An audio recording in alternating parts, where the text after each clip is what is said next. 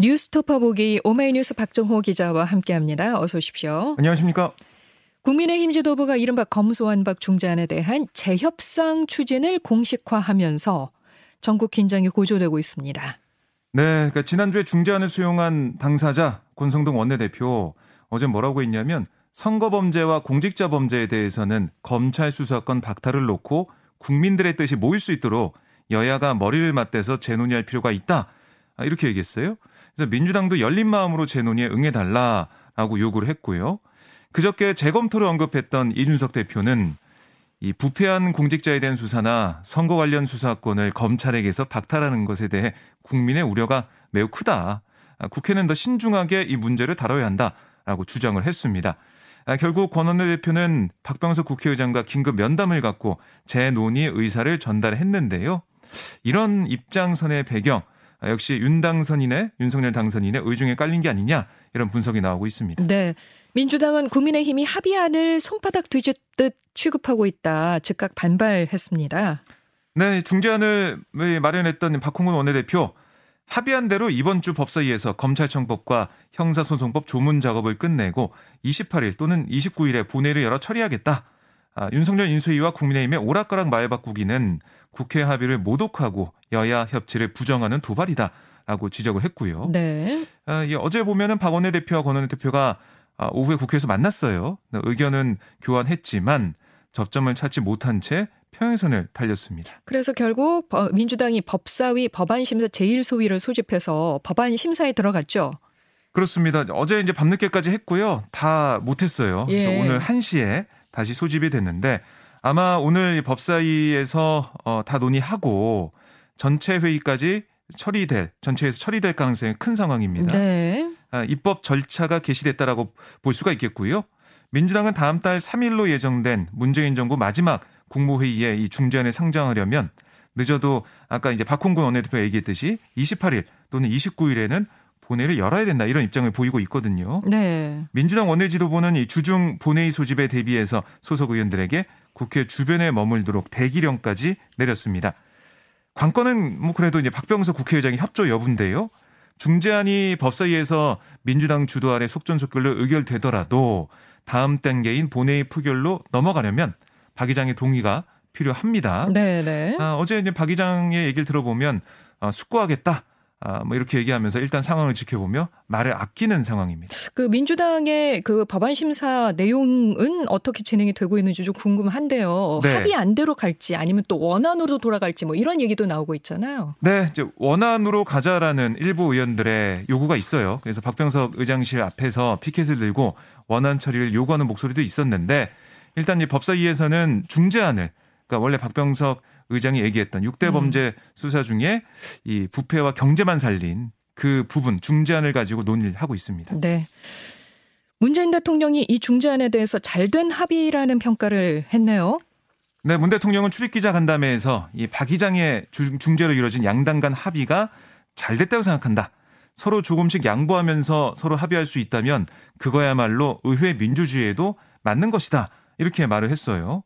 아, 이 메시지는 결과적으로 뭐 합의를 뒤집은 국민의힘을 향해 아, 다시 박 의장의 중재안을 바탕으로 한 법안 처리에 나설 것을 촉구한 거다라고 볼 수가 있고요. 네. 어, 또 문 대통령은 JTBC 이 손석희 전 앵커의 대담 프로그램에서도 한동훈 법무장관 후보자가 이른바 검수한박 입법을 저지해야 한다 이렇게 언급한 것에 대해서 반드시 저지하겠다 아, 이런 식의 표현을 쓰는 거 굉장히 부적절하다 굉장히 위험한 표현이다 라고 정면 비판했습니다. 네. 아, 그리고 이게 검찰이 정치적으로 독립할수록 무소불위의 권력이 되기 쉬운데 민주적 통제 방안을 고민하는 거 당연하다 라고 거듭 강조했거든요. 네. 그러니까 이렇게 보면은 윤석열 이 당선인 측의 좀 입장과 좀 다른 목소리를 문 대통령이 어제 내고 있다라는 생각도 드는 상황입니다. 네. 한편 문 대통령은 이 조국 전 법무장관과 아, 윤석열 당시 검찰총장 인사가 아직도 환상의 투톱이라 생각하느냐 이런 표현을 했었, 했었던 거에 대한 질문이 있었던 거예요. 어, 네. 거기에 대해서 검찰총장 했던 분이 야당 후보가 돼서 대통령에 당선됐으니 이상한 모양새가 된 것은 사실이다.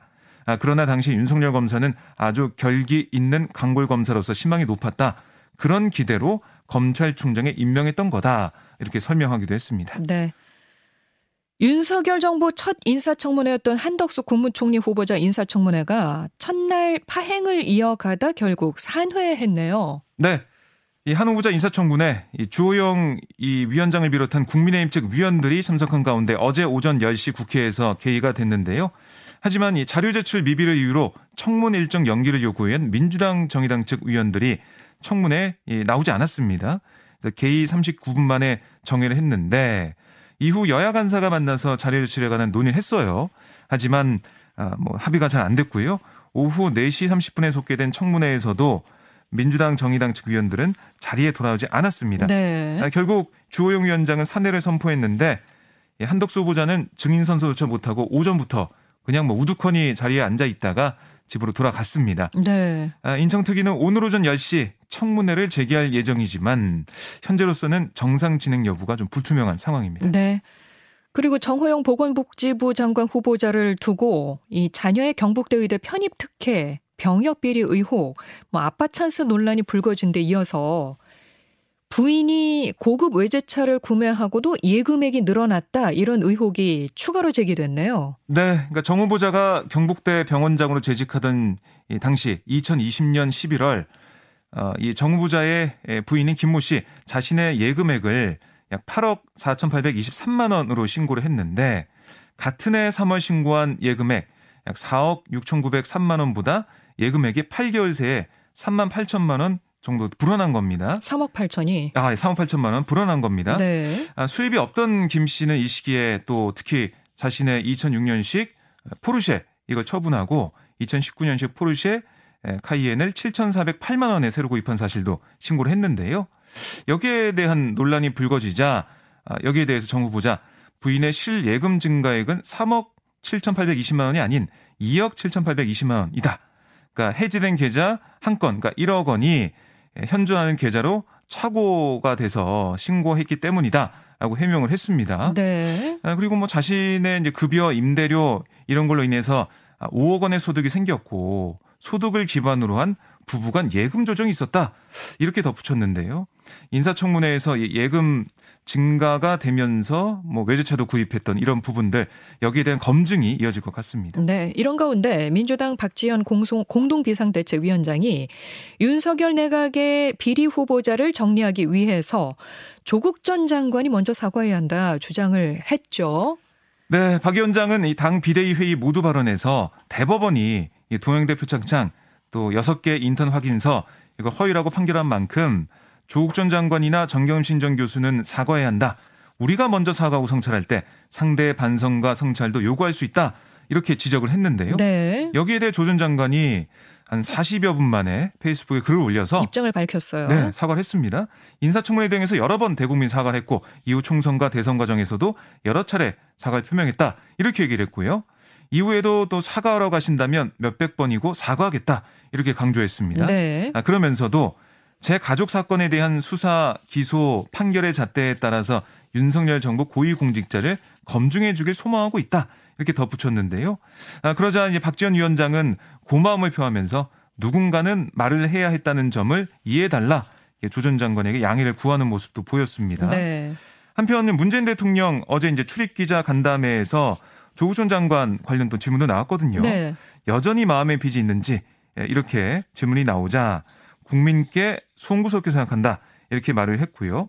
다만 정경심 전 교수와 이명박 전 대통령, 김경수 전 경남지사 등의 사면에 대해서는 국민 공감대가 판단 기준이다.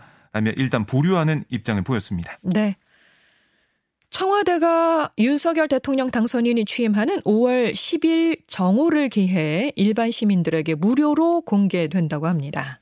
네, 청와대 이전 TF가 어제 기자회견 열고 본관 영빈관을 비롯해서 뭐 최고의 정원으로 불리는 녹지연과 상춘제가 국민 누구나 누릴 수 있는 열린 공간으로 재탄생하게 된다 이렇게 얘기를 했는데요. 다만 청와대 본관과 대통령 관저 이런 건물 내부와 경호처 여민관 같은 그 출입 통제 구역은 당장 개방되지 않습니다. 그러니까 주요 기록물이나 통신 시설, 보안 문서 등을 정리한 뒤에 건물 내부도 전면 개방할 수 있도록 준비할 예정이고요. 아, 이 사전 신청자 가운데 당첨자만 방문이 가능해요. 네. 그래서 안전사고 발생 우려 등을 고려해서 하루 6차례 2시간마다 6,500명씩 일일 관람 의원을 총 3만 9천 명으로 제한을 했습니다. 아울러 청와대 뒤편의 북한산 등산로 5월 10일 완전히 개방되는데요. 청와대 경내와 달리 등산로 출입에는 인원 제한이 없습니다. 네, 북악산이에요. 예. 아, 예. 북악산 등산로. 북악산, 네. 저도 이제 한번 가보려고 네. 하고 있습니다만. 어, 윤석열 대통령 당선인은 그러면 어디에서 업무 시작하나요? 예, 다음 달 10일부터 이 국방부 청사 5층에서 근무하게 되는데요.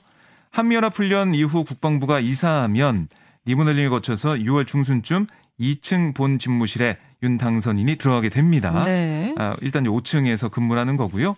국방부 청사 지하에는 국가안전보장회의 NSC가 들어서는데요. 아, 여기도 이제 6월 중순쯤 공사가 마무리되는 상황입니다. 네. 그리고 이제 청와대를 대신할 대통령실 이름을 공모하고 있어요. 윤 당선인이 월스트리트 저널과의 인터뷰에서 대통령실 이름을 국민에게 물을 계획이다. 아, People's House라고 언급하기도 했어요. 네. 그래서 국민의 집, 뭐 그러니까 어쨌든 이름에 국민이란 이 단어가 들어간 게 아니냐 이런 관측도 나오고 있고요. 이게 좀 공모를 받고 있는 상황입니다. 윤 당선인 측은 국민 소통과 교감을 더 강화하기 위해서 집무실 이전을 발표하고 이전을 하고 있는데 안보가 삼엄한 국방부 청사에서 당장 얼마나 국민과의 소통을 강화할 수 있을지는 미지수입니다. 네. 하지만 청와대를 개방하면서 당장 취임식 만찬 장소가 마땅치 않다는 지적이 있었는데요. 이 결국 서울 시내 호텔에서 만찬을 한다고요? 네, 취임식 외빈 만찬 장소가 신라호텔 영빈관으로 정해졌는데요. 아, 외빈 만찬을 위해 청와대 영빈관이 아닌 외부 호텔을 대관하면서 추가 비용 지출이 불가피하게 됐습니다. 지금 취임식 비용으로 책정한 게 33억 1,800만 원. 그러니까 윤석열 당선인 취임식 비용이요. 역대 최대라고 볼 수가 있겠습니다. 아, 여기에 대해서 민주당은 코로나19로 국민은 허리가 휘는데 윤석열 당선인은 초호화 혈세 잔치로 민생보다 대통령이 먼저인 나라를 선언한 셈이다라고 비판을 했는데요. 대통령 취임식 준비위원 측 어, 위원회 측은 신라 호텔 비용이나 기존 청와대 만찬 비용이나 크게 차이가 나지 않는다. 그리고 물가 상승률 고려하면 오히려 오른 게 아니다라고 반박을 했습니다. 하지만 일각에서는 멀쩡한 청와대 영빈관을 두고 호텔에서 행사를 하는 게 적절하냐 이런 지적도 나오고 있습니다. 네, 국민의당이 권은희 의원 제명 요구안을 부결했네요. 네, 권 의원은 국민의힘과의 합당에 반발하며 당에 제명을 요구했는데요. 예. 비례대표인 권 의원 당에서 제명되는 무소속으로 의원직을 유지할 수 있지만 탈당하면 의원직을 상실하게 되거든요. 네. 하지만 국민의당 소속 의원 모두 어, 이 제명에 반대해서 안건 상정 자체가 무산이 됐습니다. 음. 이와 관련해서 권 의원은 페이스북 글을 통해서 제 제명의 건을 상정 의결하기 위해 두 번째 의총을 개최했지만 또다시 안건 상정하지 못했다. 제가 겪을 정치적 불편보다 안철수 대표의 정치적 타격이 더 크다는 이유다. 라고 아, 뭐 반발하는 모습을 보였어요. 그러면서 절벽에서 떨어진 심정이라고 안 대표에게 다시 호소했지만 쉽지 않은 상황이다라고 전했는데요. 이렇게 되면 권 의원이 이제 국민의힘 소속으로 의원직을 유지하거나 네. 뭐 탈당하게 되면 의원직이 없어지는 상황이니까 그렇게 되죠. 권 의원이 어떤 결정을 할지 좀 지켜봐야겠습니다. 알겠습니다. 지금까지 오마이뉴스 박정호 기자 고맙습니다. 고맙습니다.